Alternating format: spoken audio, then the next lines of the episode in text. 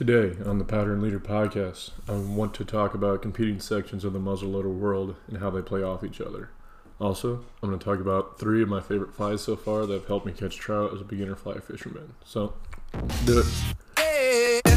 No, no, no,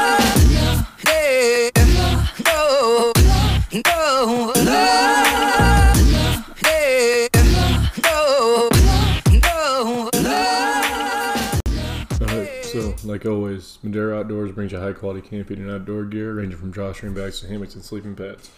Find everything you can need. Also, for every Madera purchase, they plant trees around the world, so help make a difference. Get good outdoor gear, and you can get it all up the link in my show notes or on my blog, powderandleader.com. Also, while you're at powderandleader.com, checking out all the Madera stuff, be sure to sign up for the newsletter on there. Um, I'll send out about one or two a month, just updating you on blogs, podcasts, things like that.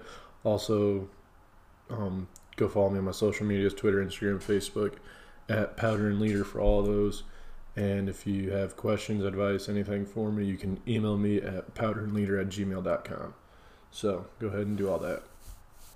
All right, so today I want to get back to what I wanted to talk about when I first started this podcast. Last couple weeks, I kind of got out of it. Um, last week, especially with the political stuff, and then the week before wasn't really what I really want to talk about. So, like I said, this week I'm gonna get back, get more into what I want to talk about, just my experience outdoors, and they can help you or on the water or anything like that. So, that being said, my experience with muzzleloaders has mostly been shooting. I've been shooting muzzleloaders for six years. Done a little bit of hunting, mostly shooting. Um, but still, when I'm online or on the message boards, Twitter, Instagram, whatever, I see a beef going on all the time. In full disclosure, what I shoot is a CVA Optima. It's a 50 caliber inline rifle. So an inline rifle is a break action rifle that shoots a 209 shotgun primer into either pelletized powder or loose powder, and then shoots a projectile out that's not a cap and ball. It's more like your typical bullet. Um, and I've been shooting this gun for six years, so I'm very familiar with it, how it operates, everything like that. So I go to message boards and I follow a lot of muzzleloader stuff on Instagram, and I always see a beef between traditional flintlock guys and a, against the new inline platform of a muzzleloader. So what I want to do is go through a quick history of muzzleloaders, just a real quick one. I know it's kind of boring, but I like to lay the background and show where these people are coming from when they talk about tradition and primitive rifles, and then explain why inline hunter inline muzzleloaders are important for hunting and just being outdoors in general. So, the first muzzleloader was invented in like the 17th century as a flintlock muzzleloader out of England, primarily used as a weapon of war. So, staying out of politics, but um, muskets are weapons of war too. Just saying.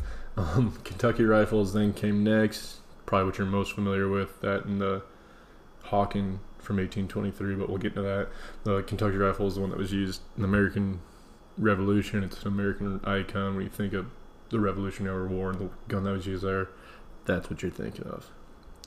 Springfield 1974 came around. George Washington um, contracted Springfield to make muskets for the American military. It's the first American military gun, so uh, you're probably pretty familiar with that one. And then the one you're probably most familiar with, the Hawken 1823. It's famous, you know, Teddy Roosevelt, Daniel Boone, all the famous hunters, Robert Redford.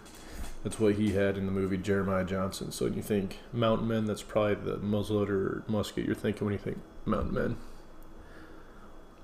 Then for a while they kind of went out of the way with, you know, single shot, uh, closed cartridges and lever guns and all that came around and kind of no one really cared about them for a while in the 1970s.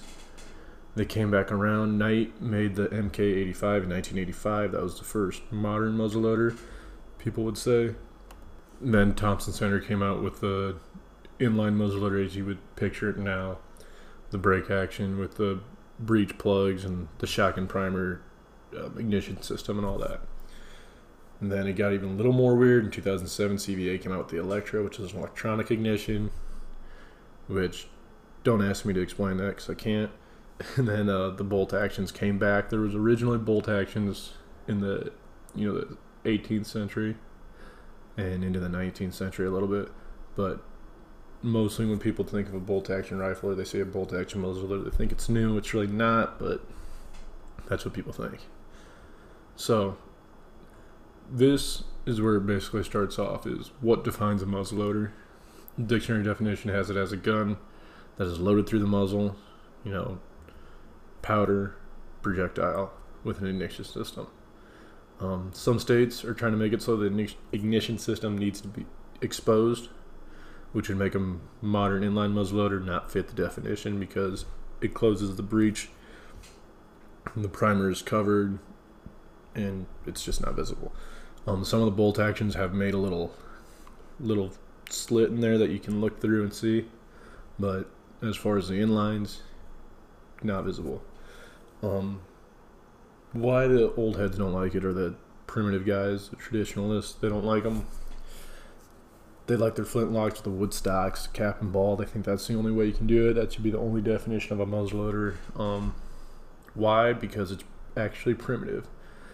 Primitive because it's older than 50 years old. They don't really define primitive. But I've heard arguments made, or I've heard that arguments were made about compound bows when those first came out that they weren't primitive enough to be considered bow hunting.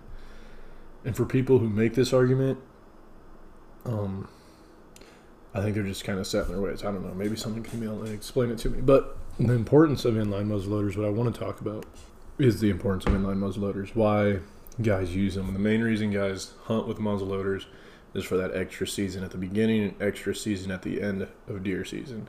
If you're like me, you or guys like me who don't bow hunt, this is really our only times, especially if your state doesn't allow you like mine to hunt with a high powered rifle. This is your only time to really get out and deer hunt is during the shotgun seasons or the muzzleloader seasons.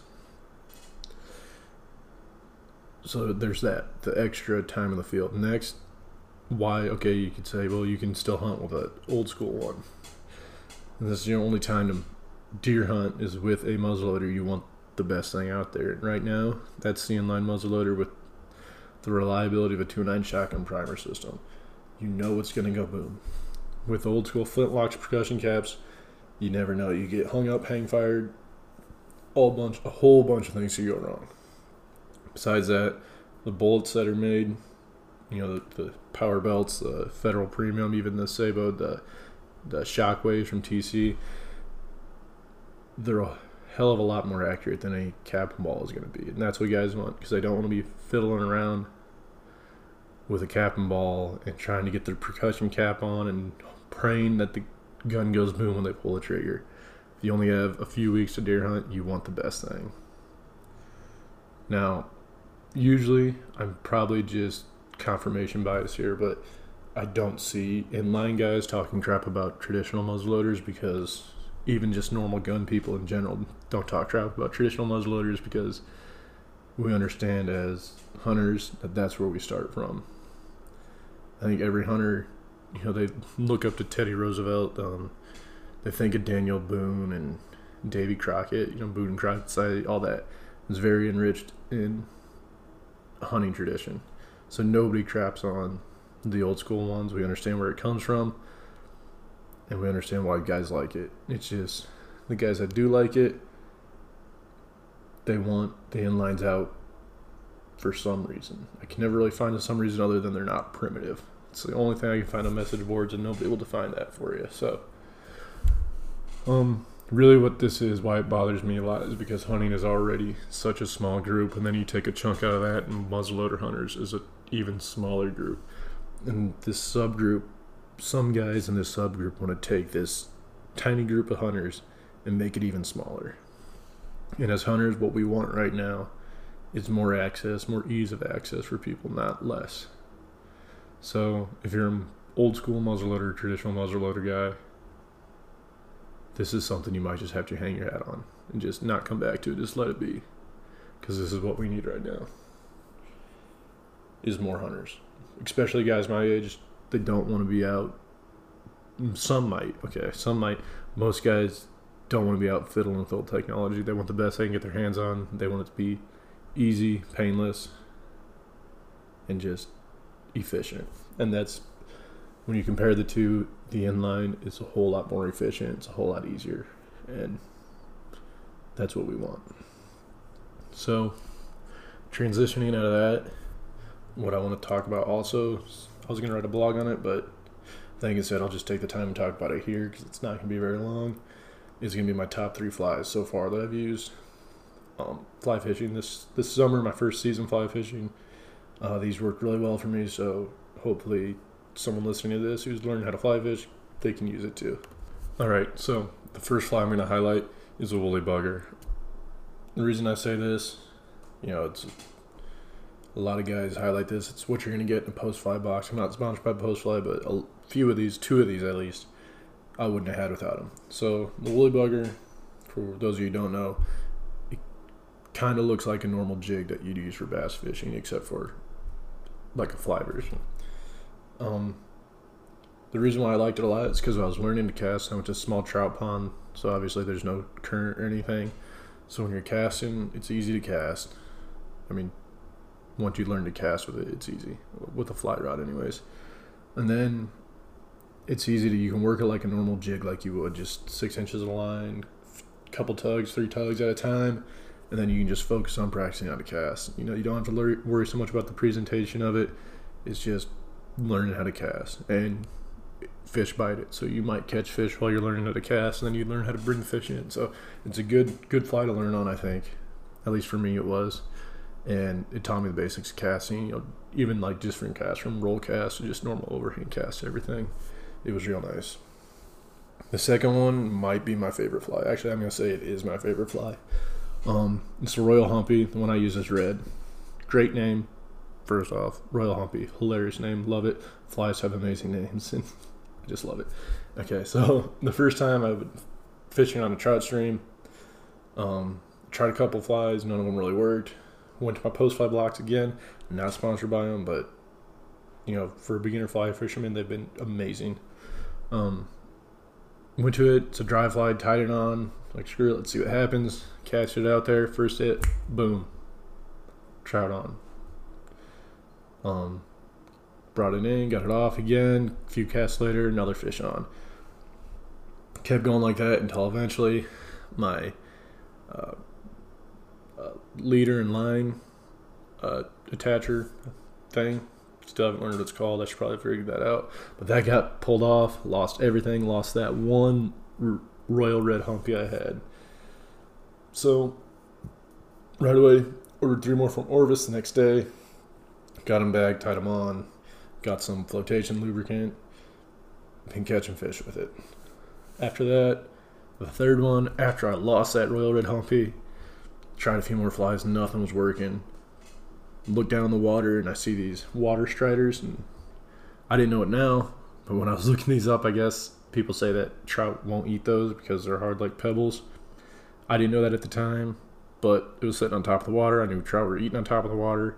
It was kind of mucky, murky water. It just rained, so didn't really know what I was doing. Tied it on because it looked this PMX dry fly. I don't know if I said it, but the third one's the PMX dry fly. It looked a lot like that, so I tied it on, cast it out there. Fish ate it. I don't know. People say they don't eat this water striders, but they'll eat flies that look like them. I guess. I don't know. The fish might have just been hungry that day. They might have just been aggressive. Who knows? I don't know. Still beginner, still learning, but it worked for me. So, again, if you're a beginner fly fisherman, you're looking for three flies that work for me. Think will probably work for you. Woolly bugger, Royal Humpy, the red one worked for me. I don't know, and the PMX dry fly worked for me too. So, um, that's all I have today. Thanks for listening. Again, powderleader.com. Sign up for the newsletter. Um, Powder Leader on Instagram, Twitter, Facebook. And check out Madera. And I think that's it. Thanks for listening.